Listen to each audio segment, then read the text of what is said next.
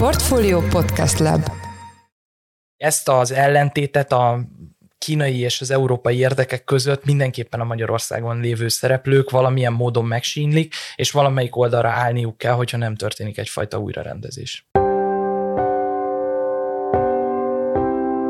Mindenkit üdvözlünk, ez a Portfolio Checklist szerdai adása. A mai műsorban egy témánk van, ez pedig az, hogy az Európai Bizottság vizsgálatok sorozatát indíthatja meg több iparágban tisztességtelennek vélt kínai állami támogatási gyakorlatok miatt. Ebből adódóan Magyarország pozíciója újabb kérdésben kerülhet két tűz közé, amiről Szabó Dánielt, a Portfolio EU-s ügyekkel foglalkozó elemzőjét kérdezzük. Én Forrás Dávid vagyok, a Portfolio podcast szerkesztője, ez pedig a checklist szeptember 27-én egy rövid szünet, és jövünk vissza.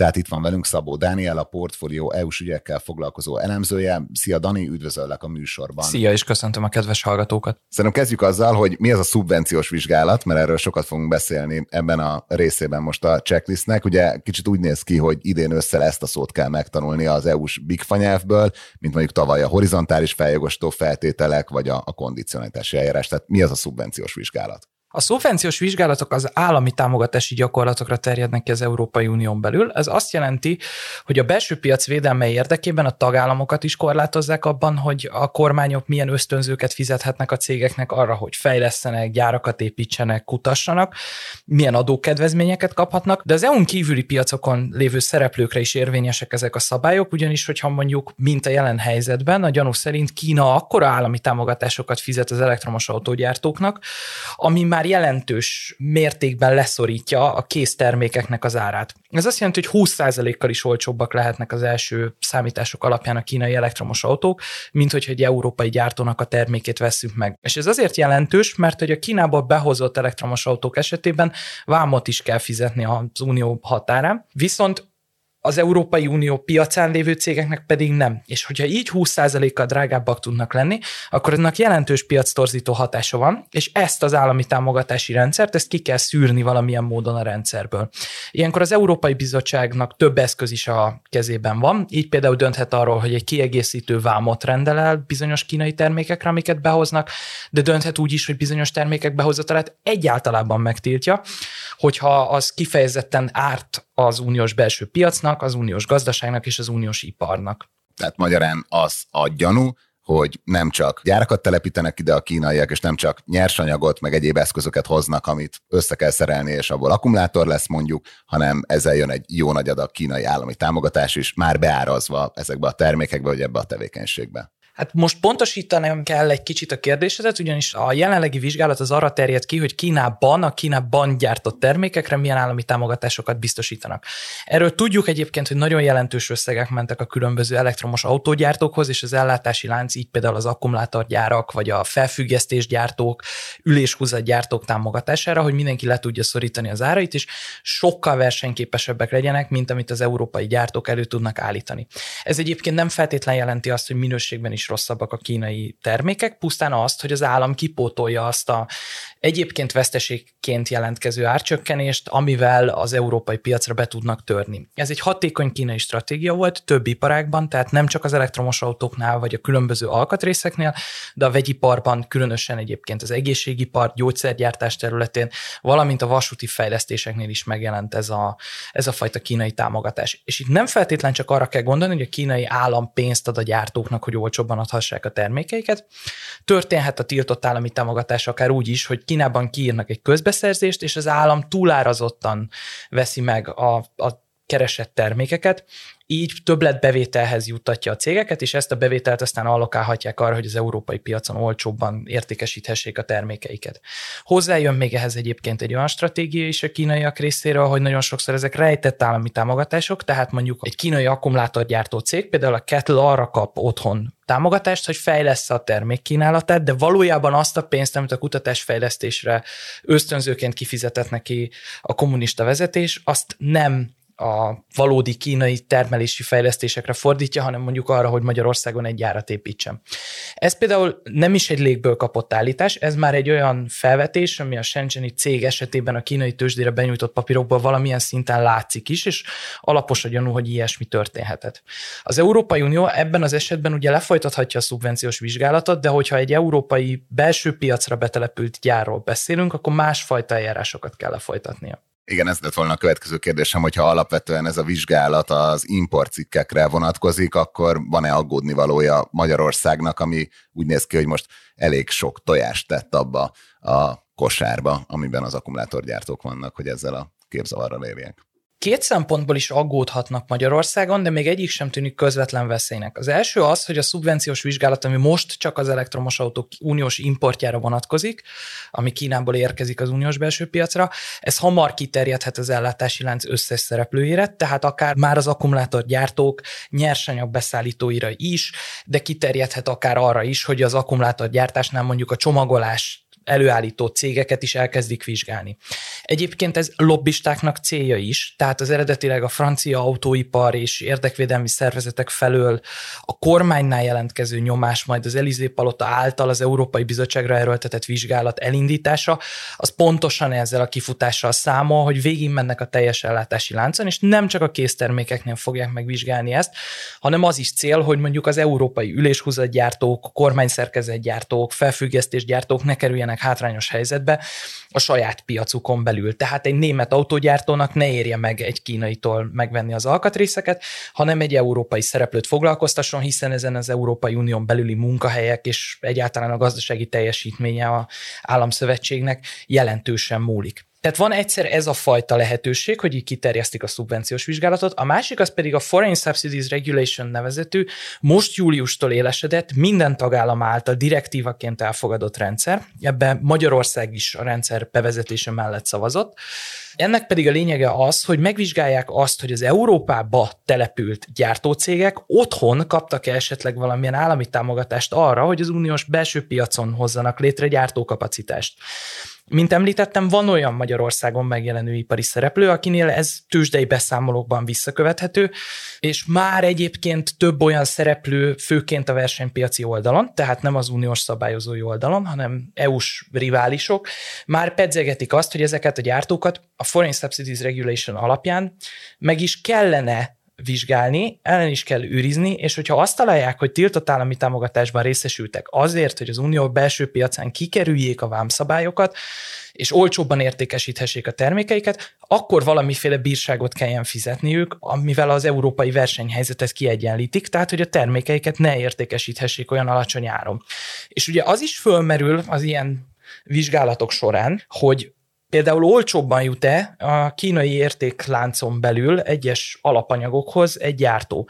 Tehát, hogyha azt látják, hogy mondjuk egy európai szereplő ugyanabból a forrásból akar lítiumot, kadmiumot, krómot, bármit beszerezni, hogy akkumulátorokat gyárthasson, és ugyanattól a forrástól egy európai szereplő drágábban kapja, mint az itt lévő kínai gyár, mondjuk azonos mennyiségben, akkor itt is lehetnek mindenféle pótlólagos bírságok, szabályozási eljárások, bírságok, kiegészítő vámok már akár az alapanyagokra is. És pont azért, mert hogy ezek főként úgy állítják elő a késztermékeket, ahogy beérkező alkatrészeket szerelnek össze, és a gyártásnak a legkörnyezetszennyezőbb, de egyébként legkevesebb hozzáadott értékkel járó részét csinálják. Ez nem csak az akkumulátorgyárakra igaz, hanem ez majdnem minden nagy gazdaság így csinálja, hogy a kellemetlen részét a gyártásnak oda transponálja, ahol olcsó, és a készterméket minél jobb feltételekkel el tudja adni, és a különböző szennyezési szabályozásoknak nem otthon kell megfelelnie, mert senki sem szereti azt, hogyha a helyi lakosság fellázad az ellen, hogy egy ilyen gyár működik a hátsó kertjében. De ezt a kitérőt eltekintve, tehát az összeszerelési folyamat előtt már lehet trükközni az árazással, és ezek nagyon bonyolult uniós versenyjogi eljárásokon egyébként kiszűrhetők. Volt is már rá példa, például vegyipari szereplőknél az elmúlt tíz évben, és nem is feltétlen csak kínai beszállítói források esetében, de hogy ezeken most mind végig kell menni. És mekkora az esélye, hogy Magyarország ilyen két tűz közé kerül, azért, hogyha az amerikai-kínai kereskedelmi háborút nézzük, akkor a kínai rezsim nem azt az arcát mutatja, hogy hoz valamilyen intézkedést az Egyesült Államok, akkor ők nem reagálnak, tehát hogy mekkora az esély arra, hogy Magyarország így újra az EU és egy nagyhatalmi szereplő közé, tehát így Kína közé kerülhet. Ez egy nagyon érdekes kérdés, és nem is egyszerű megválaszolni, ugyanis az amerikai-kínai kereskedelmi háborúban se volt egy olyan egyenlet, aminek mindkét oldala kiegyensúlyozódott volna. Tehát az amerikai bizonyos kínai termékekre, kínai szolgáltatásokra kivetettek büntetővámokat, akár egyébként embargóval ki is tiltották a piacukról, ugyanezt meglépte Kína is, de közben az elmúlt évben a két ország kereskedelmi kapcsolatai rekordszintre emelkedtek, még hogyha befektetések összege mindkét oldalon csökkent, tehát az amerikai cégek sem viszik Kínába, és a kínaiak sem viszik az Egyesült Államok területére a befektetéseiket.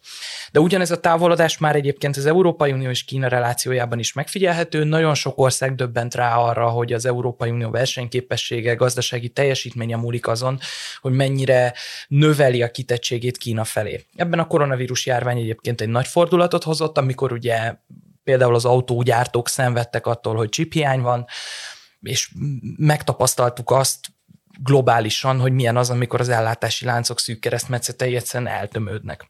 Tehát egy ilyen fajta eltávolodás megindult, és az Európai Unió és Kína konfliktusában az a legfontosabb kérdés, hogy melyik fél mit akar beáldozni. Az EU ugyanis nagyon nagy arányban, tehát kb. 80%-ban kitett az autó elektromos autógyártás területén a kínai ellátási láncoknak, főként a nyersanyag oldalon, míg a kínai gazdaság jelenleg nagyon sok sebből vérzik, tehát a lakossági fogyasztás pang, az ingatlan piacban sorra dőlnek a nagyobb fejlesztő cégek, és eltűnt a kereslet a kínai ingatlanpiacról, amiben Ebben a válságban a növekedés motorja az főként a feldolgozóipari termelés és export felől jelentkezik, és nem kockáztathatja azt a világ második legnagyobb gazdasága, hogy elveszíti az egyik, hanem éppen a legnagyobb exportpiacet, annak függvényében, hogy éppen a kínai-amerikai kapcsolatok hogyan változnak. És emiatt hogy Kína kitett az európai felvevőpiacnak, Európa pedig kitett a kínai alapanyagellátásnak, egy figyelmeztető lövést kell valamelyik félnek leadnia, hogy nála hol húzódik az a vörös vonal, ami nem léphet át a másik szereplő. Az biztos, hogy az Európai Unió mindenáron megpróbálja megvédeni az unió ipari teljesítményének legnagyobb részét adó autóipart, amiről egyébként híres is. Míg Kínának nagyon fontos lesz az, hogy a saját politikai céljait, amire az elmúlt 10-15 évben egyébként nagy hangsúlyt fektetett épp állami támogatásokkal, ne adja föl. Tehát a kínai elektromos autóipart globális szereplővé tudja tenni. És itt vélhetően egy olyan egyensúly fog kialakulni, amiben a kereskedelmi szabályok betartása mellett egy versenypiaci helyzet alakul majd ki. De amíg odáig eljutunk, addig el fog indulni egy fenyegetőzés, egy elzárása mondjuk az alapanyagellátásnak, míg az uniós oldalról akár már kiterjesztett védővámok ideiglenes bevezetése a kínai dömpingárukra. És ebben a konfliktusban Magyarország könnyen egy olyan helyzetbe kerülhet, hogyha mondjuk az Európai Unió azt mondja, hogy jó, a kínaiak semmilyen szinten nem akarnak velünk együttműködni, akkor a behozott lítium-ion akkumulátor alkatrészekre kivetünk egy pótlólagos vámot. Mire ezt a magyar akkumulátorgyártók megérzik a költségnövekedési oldalon. Kína részéről pedig könnyen lehet az, hogy akkor azt mondják, hogy jó, akkor nem szállítunk ilyeneket, és akkor megint egy költségnövekedési probléma lesz a magyar szereplőknél. Tehát összefoglalva más világ jöhet Magyarországon akkor, hogyha nem a német autóiparnak vagyunk az összeszerelő üzeme, hanem a kínai autóiparnak egy ilyen előretolt helyőrsége. Mindenképpen egy teljes gazdasági újratervezést igényelt már alapvetően ez a jelenlegi helyzet is. Ugyan a Magyarországra betelepülő kínai alkatrészgyártók, akkumulátorgyártók, azoknak mind az volt a céljuk, hogy az európai ellátási láncokhoz közelebb legyenek, és európai partnereket is kiszolgáljanak. Tehát így tudjuk, hogy például bizonyos akkumulátorok a BMW-hez vagy a Mercedeshez fognak majd kerülni a létesülő gyárakból, de azt is hozzá kell tenni, hogy közben a kínai érdekek középpontjában az áll, hogy a saját termékeiket, saját gyártóikat, az olyan most még szinte ismeretlen automárkákat, mint a BYD vagy a Great Wall Motors betörhessen az európai piacra. És egyébként ezt elkezdték, de hogy az összes autó között még egy százalékos részesedésük sincs a piacon, az elektromos autóknál is csak 6 százalékos piacszerzésnél tartanak, de az már látszik, hogy, hogy ezt az ellentétet a kínai és az európai érdekek között mindenképpen a Magyarországon lévő szereplők valamilyen módon megsínlik, és valamelyik oldalra állniuk kell, hogyha nem történik egyfajta újrarendezés. Utolsó kérdésem, hogy hol van itt az egészben a magyar gazdaságpolitikának a pozíciója? Lehet-e már hallani arról, hogy itt akár valamilyen mozgolódás lenne? Ugye más kérdésekben, ami mondjuk a svéd NATO csatlakozás, vagy az ukrajnai háború, ott ugye nagyon vokálisak vagyunk, és akkor ebből a szempontból nekem furcsa, hogy ezt az FSR direktíva pedig kvázi csont nélkül átment, és megszavaztuk, és most sem hallani arról, hogy akkor ezt hogy próbálnánk magyar, a magyar helyzetet ezzel kapcsolatban kezelni. Összességében az FSR az egy a magyar gazdaságot is védő direktíva, szintű szabályozási keretrendszer, tehát abba, hogy ezt megvétózzuk, semmilyen érdeke nem lett volna a magyar gazdaságnak. Ez bármilyen külső piaci befolyást, ami akár magyar nagyobb gazdasági szereplőket, termelőket fenyeget, azok számára is védettséget biztosít. Így nem volt érdekünk abba, hogy ezt megvétózzuk, sőt, jellemzően Magyarország ezeket a verseny torzítást üldöző uniós szabályozásokat támogatni is szokta, lévén egy kicsi, nyitott és kitett gazdaság a miénk, tehát erre mindenképpen szükségünk is van.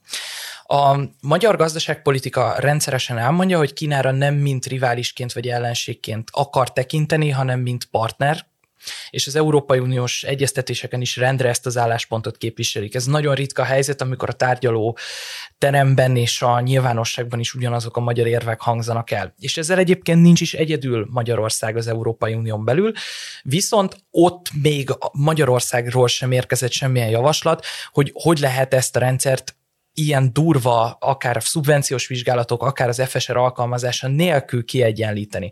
Így a magyar álláspont nem ismert, de sejthető, hogy valamilyen egyensúlyi pozícióra törekszik, ahogy egyébként például Csehország, Németország is, vagy Olaszország is, de még egyelőre annyira az elején járunk ezeknek a vizsgálatoknak, hogy tulajdonképpen három héttel vagyunk csak a bejelentésük után, nagyon sok lépés ebben nem történt, lobbistáktól érkező az uniós háttérintézményekben készült előzetes számítások vannak, állnak még csak rendelkezésre, ezek között is egyébként jelentős eltérés van, tehát van olyan uniós felmérés, ami pessimistább, mint ami egyébként a, az ipari szereplőktől érkezett Brüsszelbe.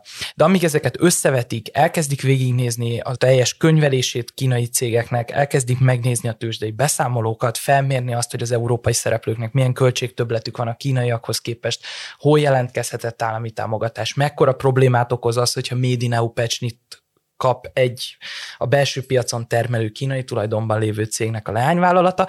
Ezeket még igazából csak most mérik föl, és ennek függvényében fog, mint egy fa tovább nőni, rengeteg kis ággal ez az eljárás, aminek a vége valószínűleg sok-sok kisebb eljárás külön-külön lezárása lesz. És az, hogy ezt most Valis Dombrovskis pekingi látogatásán még azt a lehetőséget is felvetette, hogy kiterjesztik más iparágakra, így például a már említett egészségiparra vagy vasútiparra, ahol inkább az a probléma, hogy az európai szereplők el se tudnak indulni a kínai versenyeken, mert olyan a helyi törvényhozás, ahogy az adatfolyam törvény, ami Kínában korlátozza azt, hogy milyen információkat oszthatnak meg nyugati tulajdonú cégek az anyaországukban működő hatóságokkal, ezek még mind vitáspontok lesznek. És ez a konfliktus, ez egyre csak terebélyesedni fog. Viszont az, hogy ez egy direkt kereskedelmi háborúba, vagy akár geopolitikai hangokat megütő, kölcsönös embargózásba torkolló, nyílt ütközetbe torkoljon, azért valószínűtlennek tűnik. Sokkal valószínűbb az, hogy bizonyos pontokon Kína, az Európai Unió is majd tesz vissza-vissza lépéseket, viszont pont azért, mert Magyarország egy nyitott és kifejezetten külföld fele kitett gazdaság, nagyon sok finom hangolást igényel majd mind a versenypiaci szereplőktől, mind pedig a kormányzattól. És ez lesz egy nagyon érdekes folyamat a következő hónapokban, években. Igen, gondolom, te ezt egészet követni fogod. Mindenképpen. Hát szépen köszönjük, hogy ma itt voltál a műsorban. Egyébként ugye írtál egy elemzést is ma a portfólióra ebben a témában, azt természetesen linkeljük az epizódjegyzetekbe. Az elmúlt percekben Szabó Dániel a portfólió EU-s ügyekkel foglalkozó elemzője volt a checklist vendége. Köszönjük szépen, hogy a rendelkezésünkre álltál. Köszönöm szépen a lehetőséget.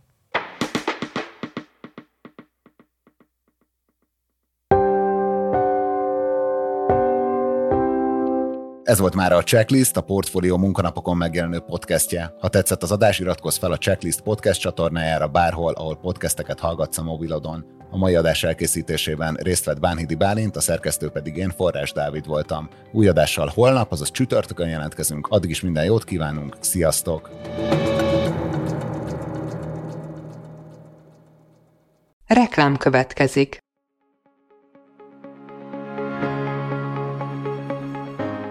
Raúl Müller Lajos vagyok, az Agrárszektor főszerkesztője. Májusban két tematikus konferenciát is rendezünk Kecskeméten az agrofood szektor szereplőinek. A május 22-én tartandó Portfolio Agrofood 2024 konferencia az élelmiszeripari vállalkozások, beszállítóik, a szolgáltató cégek és a kereskedők számára nyújt egyedi betekintést az aktuális trendekbe. A május 23-án megrendezendő Agrofuture konferencia pedig egyedülálló módon tematikus formában foglalja össze a hazai agrárgazdaság fenntarthatósági követelményeit és innovációs lehetőségeit. Jöjjön elő is, részletek és jegyek a portfolio.hu per rendezvények oldalon.